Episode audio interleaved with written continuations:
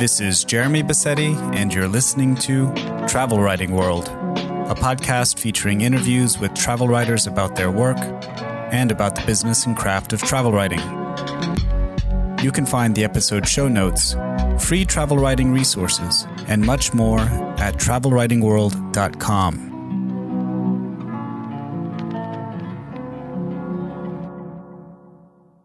Hello, everyone. This is episode 71 of the Travel Writing World podcast. And this is a bonus episode. As you know, I try to publish a new episode about every other week. And in this in between episode, I'm speaking with J.R. Patterson. James is a freelance writer, and he also reviews books for the Travel Writing World website. In this episode, we talk about his approach to reviewing travel books and his article on Hidden Compass, where he recounts his experiences and failures traveling down the São Francisco River in Brazil. I recommend that you check out his article at hiddencompass.net. We also talk about leaning on the travel literature of the past, the role of the self in travel books, and the art of the book review. Anyway, before we start the episode today, just a note to say that while the show is free, a lot of work goes into it. Please tell your friends about the show, leave a five star review on the Apple Podcast app or whichever podcasting app you use, or support the show with only a few dollars, pounds, or euro a month, less than a cup of coffee, at travelwritingworld.com forward slash support.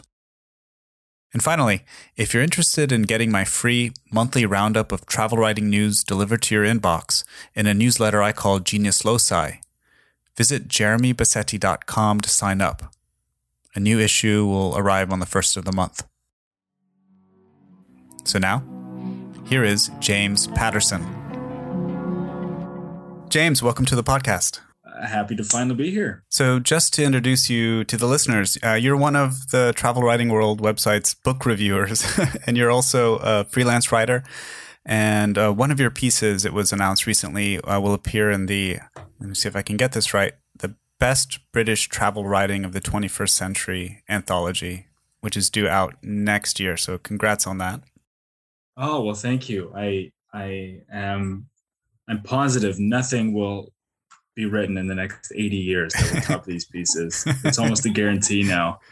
So I'm happy to preempt 80 years of liter- literature and uh, claim my space. Yeah, the avant-garde uh, in travel writing. But I want to talk to you about uh, the art of reviewing books. Um, but before that, and, and, perhaps we can chat about your recent article on Hidden Compass. Uh, the article is called The River Has No Hair, and it's about a trip you took down the São Francisco River in Brazil. So, um, why don't you tell us a little bit about the article? Uh, yeah. Um, so, like you said, this piece is, has been published on a, an online travel magazine called Hidden Compass. And the piece is uh, sort of um, a Heart of Darkness style travelogue that follows me and two companions of mine as we as we raft down the São Francisco River in in Brazil. And it, that's a it's not a well-known river, but it's a it's a well-known river within Brazil. It's sort of the the river of national unity. And um, my my partner had uh, this offer to go to Brazil on some medical work, and I I went down with her and we, sort of formed the, this um, trip idea as sort of a pre-vacation for her work and um, we took an inflatable raft and we had this vision of um, descending this long long river uh, through brazil and sort of coming out on the other end of it i imagine that i would have this story that would be a very uh, saleable, adventurous thing that would would in in one sense kick off my travel writing career, um, and that's sort of where the story picks up, mm-hmm. uh, um, where where those where that expectation met with its demise. right. It's interesting. You mentioned Heart of Darkness. I'm just wondering um, if if you were the the Kurtz or the Marlow figure here, but um, well, yeah, yeah, a little bit of both. I mean, uh, um, maybe also the Conrad figure. Um, mm-hmm. You know, I am a big uh, fan of Conrad, and he. I took a lot. I took a lot from his work when I was trying to dissect what exactly uh, this trip was ultimately going to be about for me, and yeah, I think you know that's the beauty of of of taking um, inspiration from other other works is that you can you can see yourself in these horrific characters. Mm-hmm. yeah, and you mentioned Conrad here in the article. Uh, you also um, mentioned consulting another interesting figure. Let's put it like that, uh, uh, Richard Burton, who mm-hmm. is well known for having uh, snuck into Mecca and mm-hmm. uh, wrote about his tales, and you know he, he's done some other kind of questionable acts in for in the, in the name of writing about his adventures. So you consulted his his one of his uh, works, the the Highlands of Brazil, as you went down the river. Um, but this reference, uh, as you as you mentioned the article, proved to be a bit counterproductive in your uh, in your career in, in that story in particular. I was wondering if you could yeah. explain how uh, Richard Burton ultimately problematized or, or, led you to failure in Brazil. Yeah, you, you know, you you mentioned his his questionable acts, which which is interesting because what he did, this you know, sneaking into Mecca and um, his various exploits in Africa looking for the source of the Nile.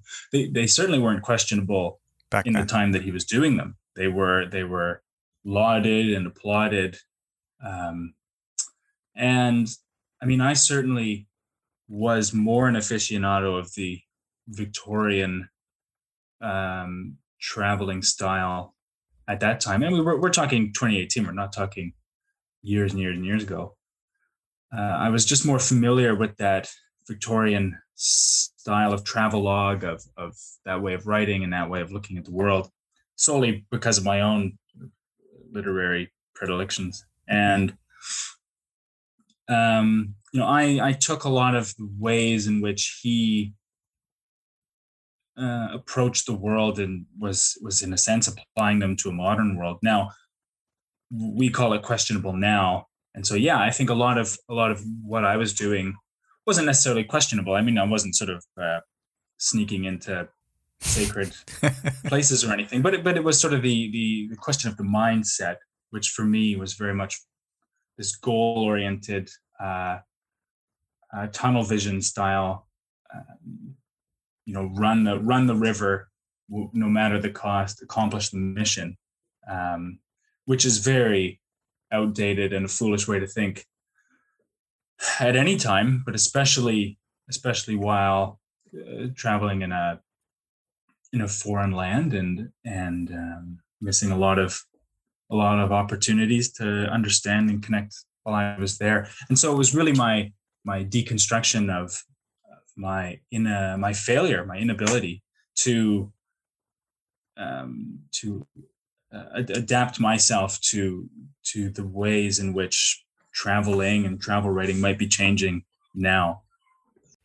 Mm-hmm. But of course, that, that, that book that you were kind of referencing was what 1890s, sometime 1867, 1860s. Okay, yeah, so wow. a long time ago. Yeah, yeah. You you mentioned that the, the the trip would you know was to be the start of your your writing career, and you and your partner went down the river. So you know what what were you doing prior to that, and, and did you kind of envision yourself to to eventually become a travel writer? Like what was what was going on at that at that point in time in your um, life? Yeah, you know, before then, before we went down to Brazil, I'd been working on the family farm in Canada. Uh, so I was just, you know, was spending a winter with cows in the summer with crop, and I, would I'd done a few trips before, a few uh, traveling trips, but nothing, uh, n- nothing that had resulted in any sort of desire to write. I think I think at any, uh, if anything, at that point I had I was much more on the fiction side. I much more wanted to write and pursue fiction. mm. and and that's still that's still true today.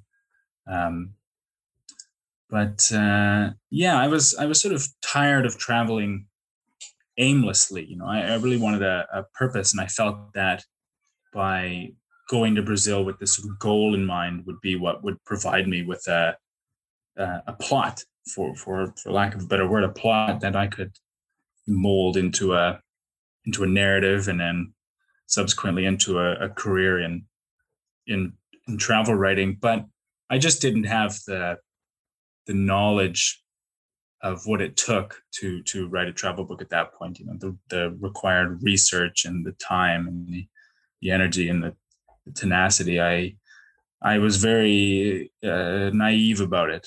Mm-hmm. I I could uh, I, I could wrangle a calf, but I couldn't write worth a worth a shit. So um, it was a big it was a big um, wake up call when I when I did finish the trip because I I had I I did write a uh, sort of a little piece, a little text afterwards. It's sort of novella sized, but I I couldn't sell it, and you know, that was very very depressing because when when you're just starting out, you have this uh, very alternative view of how things are going to happen, and they're usually predicated on success and and fame and riches right off the bat. But of course, that rarely, if ever, happens. Um, so I, you know, I sort of went into this slump, and I didn't know if I could write or if I wanted to write for a long time, a few years. And uh, I mean, at this point, you know, just thinking now, thank God that book died. I mean, thank God nobody picked it up. It it died a deserved death. Uh, and if it was out in the world now, it'd be a it'd be a disgrace to us all. Mm-hmm. But you know, I, I, was a real outsider coming into the into the writing world. I didn't, I didn't, I knew less than nothing. You know, I'd never even heard of the New Yorker magazine. I mean, I just didn't know anything. And uh, yeah, I don't think that's uncommon. You know, the publishing and the writing world is so intentionally obscure for some reason. Mm-hmm. You'd mentioned being unprepared or wet behind the ears as you're trying to launch what would become your your writing career, and so you're unprepared for a variety of ways. Uh, but it seems that you know falling back on Victorian literature or the explorers from the Victorian period um, was also uh, leading to some sort of a failure, as you mentioned earlier, about perhaps kind of looking back or harking back to a period of time that's no longer alive today or no longer applicable for exploration, travel, and for that matter, writing.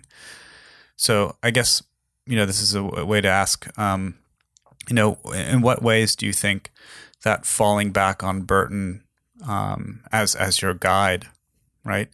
Uh, in what ways? Yeah. Uh, what ways falling back on Burton hampered or uh, threatened or kind of somehow undermined your experience on the river?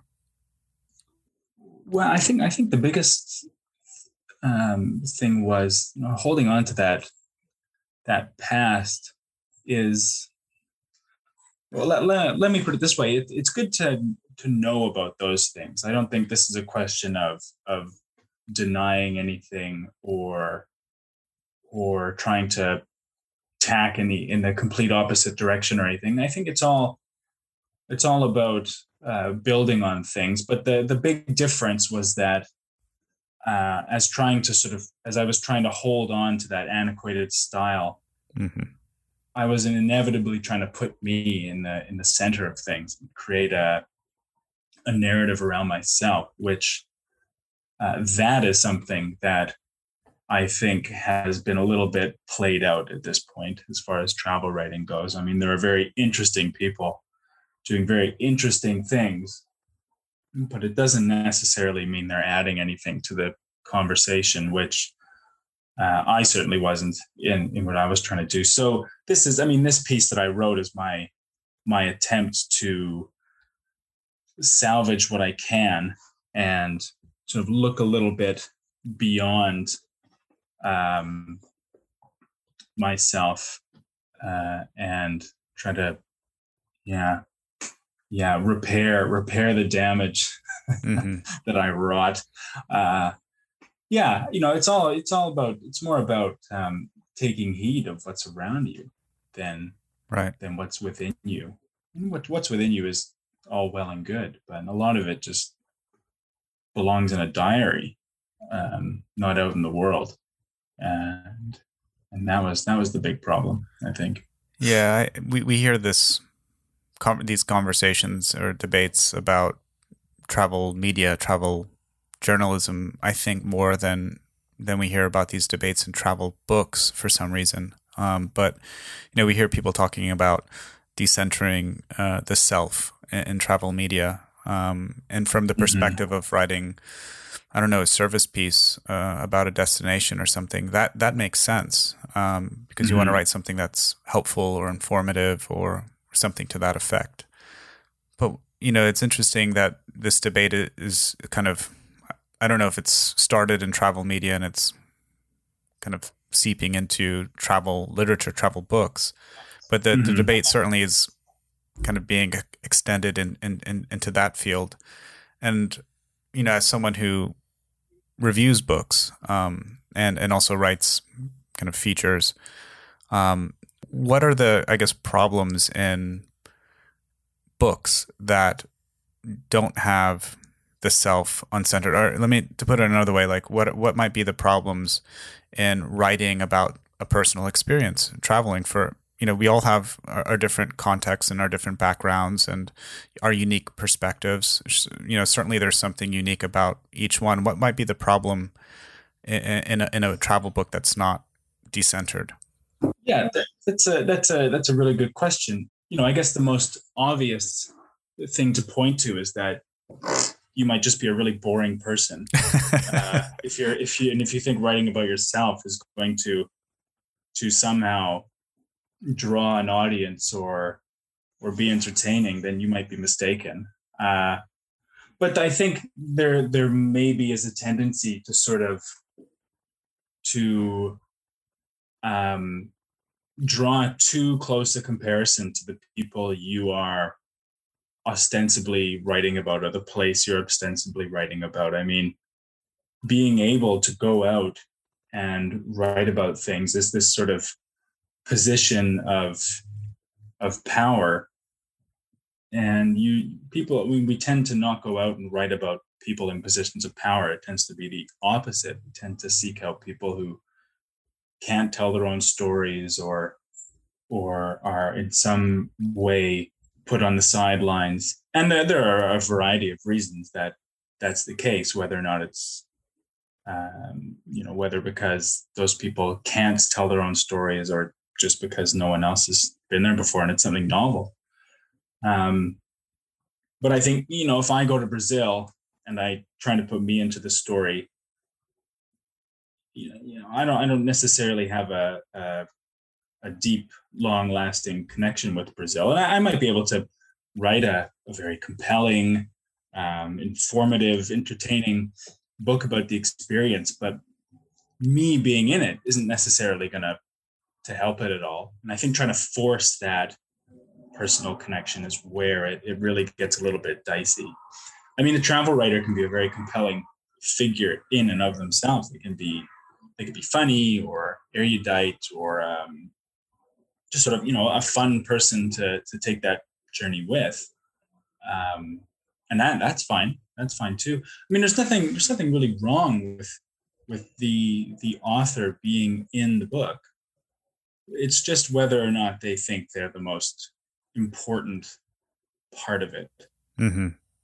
yeah yeah and it also seems like you know there's some conversation about the fashion of, of memoir. You know, memoir to me has a particular tone, and you know, the last twenty years or so, we've seen memoir as a genre just really kind of skyrocket. Um, and, you know, in some ways, take over travel writing or kind of nudge travel writing as a genre kind of off the shelves.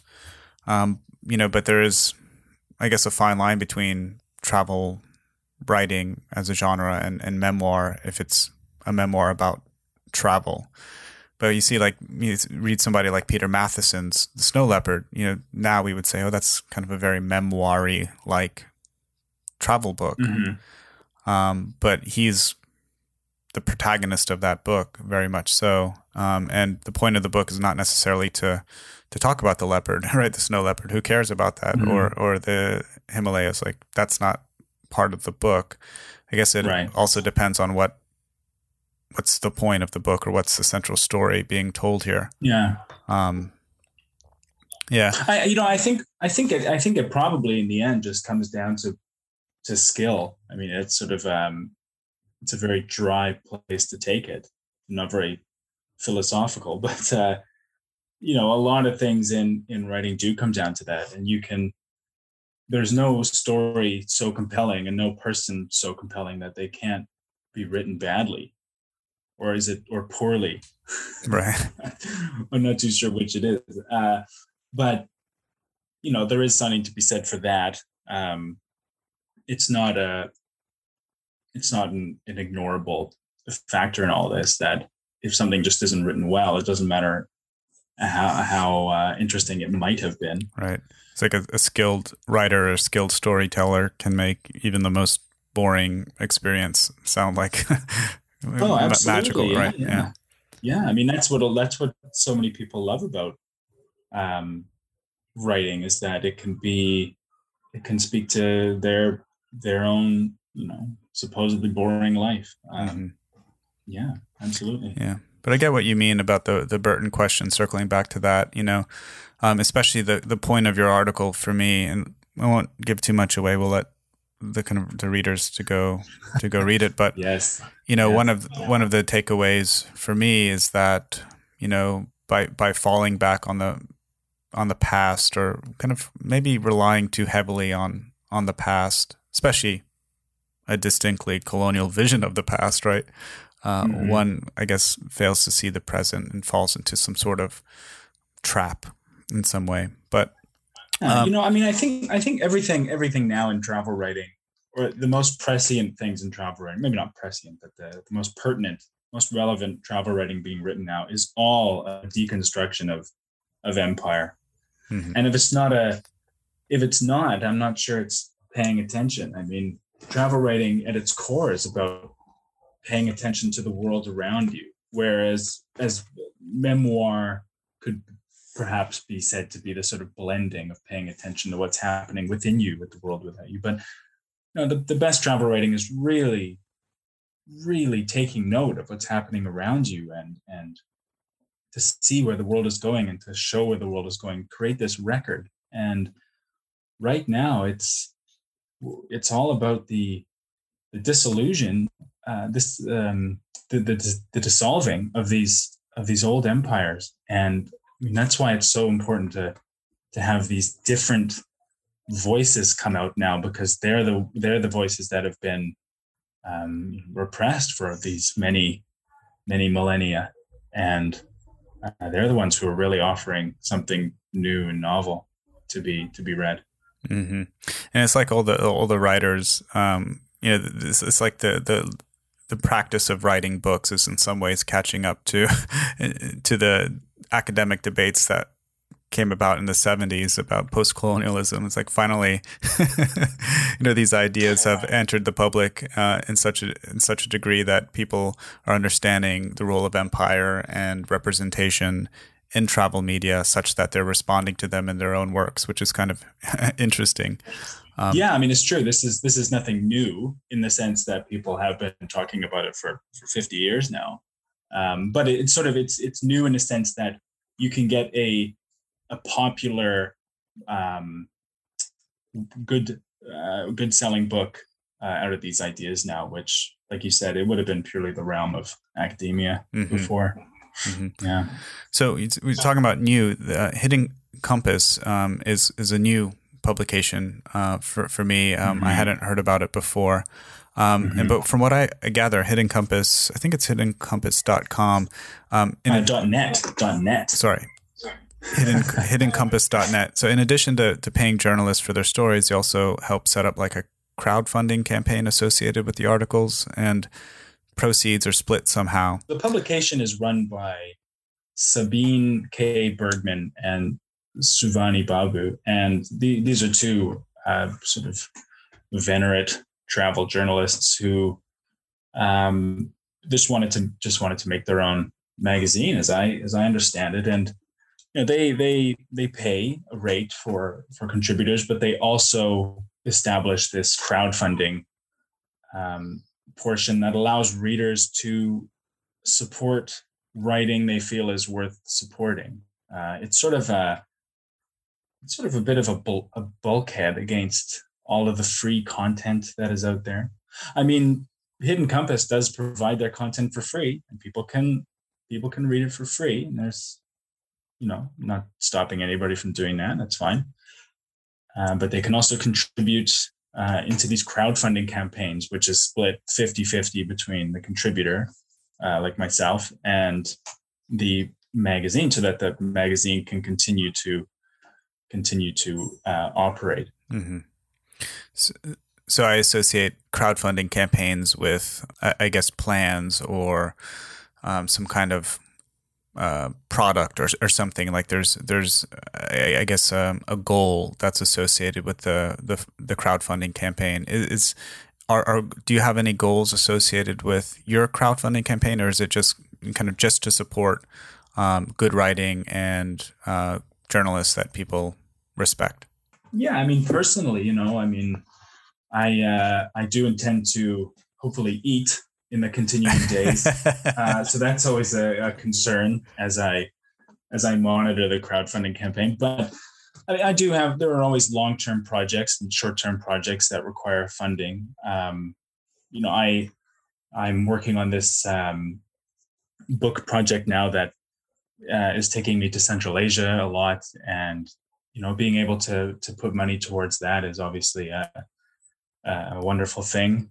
And writing is one of those jobs where the the pay is never commensurate with the time. And, and that's okay. There are a lot of jobs like that and that's just the way the cookie crumbles.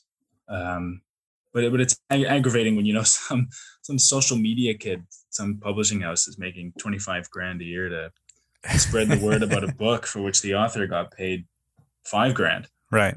You know and it, the, the, the two or three years it took the author to write that book five grand doesn't go very far uh, you know what's that 50 cents an hour or something? So yeah um uh, like like i said before it's it's just this um it's just this model to fight the the monster of free content because free content is not necessarily good content and it's not a good it's not a good uh, practice for anybody to get into the habit of it. It just sort of cheapens everything, and uh, yeah. yeah, yeah. So free content seems like it's a, creating a world in which everyone is racing to the bottom, and it's creating kind of um, derivative, derivative uh, works. I mean, think about kind of all travel media, online free travel media. Um, in the, in the in the context of blogs, I mean, most of this is just kind of deriv- derivative. You you search something on on Google and you get ten articles that all say the same thing in different ways. you know? Yeah, um, you know it's true. Yeah. Um, but yeah, that's interesting. Um, so it, just to put it out there, your your article is called "The River Has No Hair," and they can find that at mm-hmm. hiddencompass.net. So if they want to read that and perhaps donate to your campaign, that's that's how they go about doing it. And there are other other interesting articles there and, and, and other campaigns that um, I, I, recommend uh, listeners go check out as well. Yeah, absolutely. Um, I wanted to ask you also about uh, book reviewing because uh, you review books mm-hmm. for the site, and um, mm-hmm. it seems to me I've I've done a couple of book reviews um, for my for the site as well, and it's something that I find uh, quite difficult. Uh, it's it's it's a it's a pe- peculiar form to write a, a travel book uh, review, right? Uh, to mm-hmm. write a mm-hmm. book review of any in any genre, but I, I find it particularly uh, difficult for for travel books. Um, I was I'm reading through right now Jonathan Raban's uh, For Love and For Love and Money, and um, it just coincidentally he um, I, I, got to a section where um, he speaks about book reviewing, and he used to make a living reviewing books in addition to other things. But um, he notes that reviews are like caricatures or, or cartoons that they they mm-hmm. must resemble the likeness of the book being reviewed. Mm-hmm. And I mm-hmm. was wondering, you know, what your approach is to writing book reviews and whether or not this kind of idea resonates with you. Um, well, I mean, I, I would I would not deign to disagree with Jonathan Raban. But, uh, I, I did I did read somewhere. I think it was I think it was last year uh, when I sort of started my my career in in its um, earnestness in earnest uh, that if you want to be a, a serious writer, you have to write book reviews because it, it forces you to read. It forces you to read uh, deeply and to look for the author's intention. I mean, I, I read many more books than the than the ones I just review, but the ones you review re- receive a sort of special uh, attention. Mm-hmm. And I mean that so that's one reason to write book reviews as a as a as a writer. You know, it just sort of helps you improve and it it'll it'll sort of deconstruct the the the, the process of writing a little bit. Um, as to my actual process of, of writing reviews, I, I, I tend to think of the review as this sort of um, beast all of its own. Like I think it should be um, it should be just like writing an article about a, a topic, and you just have this one source to pull from. Let's say um, one main source, and then you're you're pulling from all these other sources as well, and you're trying to make a compelling piece of prose that can stand on its own. I mean, I like to write things that you wouldn't necessarily need to have read the book or want to read the book to feel like you haven't quite wasted your time reading the review. Um, and I think it's it's important to to add something to the conversation with a review, not just build up or or or break down, as it were, whether the book was good or bad. Um, but to really add to the conversation that that book is is trying to make. Right. So I'm I'm, I'm taking notes here. So uh, if I can summarize this, um, and you tell me if this is on point or not, but um, your approach your approach um, to to reviewing is basically a, a, review must stand on its own uh, mm-hmm. as, as an article uh, with with a point, and it must add to the conversation an idea, not just reiterate or rehash kind of the plot of of the book that you're reviewing. It has to have some sort of um, point onto itself, and also kind yeah. of um, an idea. Yeah, because the you know when you when you think of a book, there's the back of the book, the sort of uh, the elevator pitch, and that's basically a, a little mini review in itself, trying to compel you to read the book. And I think it's better to to take what the book is trying to say and deconstruct a little bit about um, whether it's worth saying, why it's worth saying, who else talked about it, maybe the reviewer's own thoughts, um, and yes, to make to make a, an article that can stand on its own. Absolutely. Mm-hmm. Now you talk, you you mentioned that uh, to be a serious writer, one must uh, read uh, lots of books and perhaps read widely as well. And I was mm-hmm. wondering, of course, you just mentioned that you're kind of writing your own book. You're in your you're you're working on your own kind of book length project. Mm-hmm. But from the perspective of a travel journalist, um, is is there any uh, because, because travel journalism, writing features and writing books, um, the book form and the feature form, the essay form, I mean, these are kind of two distinct things, right? And I was wondering if there's any any utility. I hate to break it down to utility, but is is there any kind of utility that a travel features writer can can get from reading even a longer form of the, the travel book? Is there something there that can be helpful for for the writer? Um, I mean, I I uh, un, undoubtedly the the advantage of a book is that you just have more time to spin things out, and you can you can sneak down different alleyways and pursue pursue a longer motif. Um, whereas you're really constrained when you're writing articles or or or profiles or, or something of that sort. And you, you really have to get you can't bury the lead. You have to get right to the point. Right. Um, but there is something to be to be drawn from them for sure. I mean, I'm not not uh, absolutely sure what it would be. I mean, my my advice on this would be to find writers who do both, because a lot of writers do both, especially authors. Will will also be will also be you know in a sense travel journalists or they have to the market articlers. The market. I mean, yeah. you, you mentioned the market. I mean, they, they they sort of have to because of the the payouts and the economics of publishing. Yeah, I mean, well, like like Jonathan Raban says, uh, the the books are for love, but the the articles are for money, mm-hmm. and that's why that's why a lot of people do end up in journalism is because it's you know it's more rapid fire. It's uh, you know, thing things come at you a lot closer, and you finish them a lot faster. And you can move on to the next next job. But a book is with you often, often for years upon years, and uh, you really need the the love to to spin it out. Mm-hmm. But I just going back, I would say that the if you find a, a writer who is both um, writing articles and books, and if you if you if you find them, take their entire catalog, their entire oeuvre, and uh, just study it with a fine tooth comb, and you will you will discover the secret to writing within them. You know, if you look at their books, their articles, their speeches, their short stories, whatever, um, you will find the repetition, the the foibles, the little eccentricities that that make a writer and uh, are there little tricks to to write well and to write prolifically and that's the secret to how it all happens mm-hmm. and it's the it's the finding that deconstruction um, that really opened the the world up for me because then I, I could see how this sort of um, strange ladder that writers climb. It's not a, it's not a straight ladder. It's you know it goes sideways, it goes down, it goes across. Mm-hmm.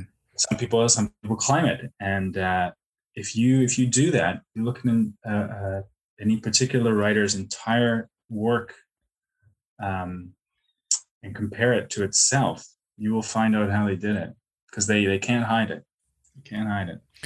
Yeah, that's interesting. You're, you're, talking about the ladders going in every different direction, and what is, is very interesting from my perspective to read is, um, you know, uh, an article written by a travel writer, or an author, or journalist um, that later becomes elaborated upon in a book, right? So, um, mm-hmm. you know, from from article to book, and seeing how you know the, the, the seed of the idea of the book originated in the article. Indeed, portions of the article often appear in the book themselves. Oh, but it's to, very common. But to see yeah. how that unfolds or kind of expands, kind of like an accordion, I think is really interesting to to to read and to to see from the perspective of of a writer and a thinker. Yeah, absolutely. You you you begin to realize that these things aren't they don't exist in a vacuum. Nothing mm-hmm. exists in a vacuum.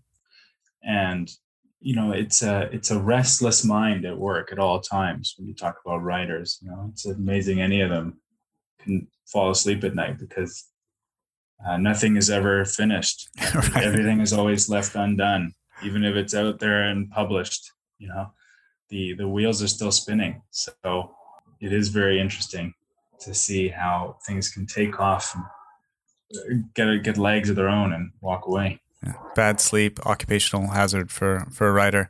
Uh, James, it's a pleasure to talk to you. I mean, we've been exchanging emails for I don't know about a year or more, and uh, it's finally good to to hear your voice and to, to put a face face to the name. Um, why don't you uh, let us know where we can track you down online and maybe just remind us of your Hidden Compass article one last time?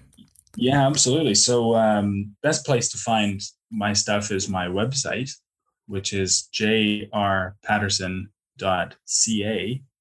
That's uh, .ca for Canada, where I'm from, and that's where everything I do that I, at least that I I'm proud of, ends up.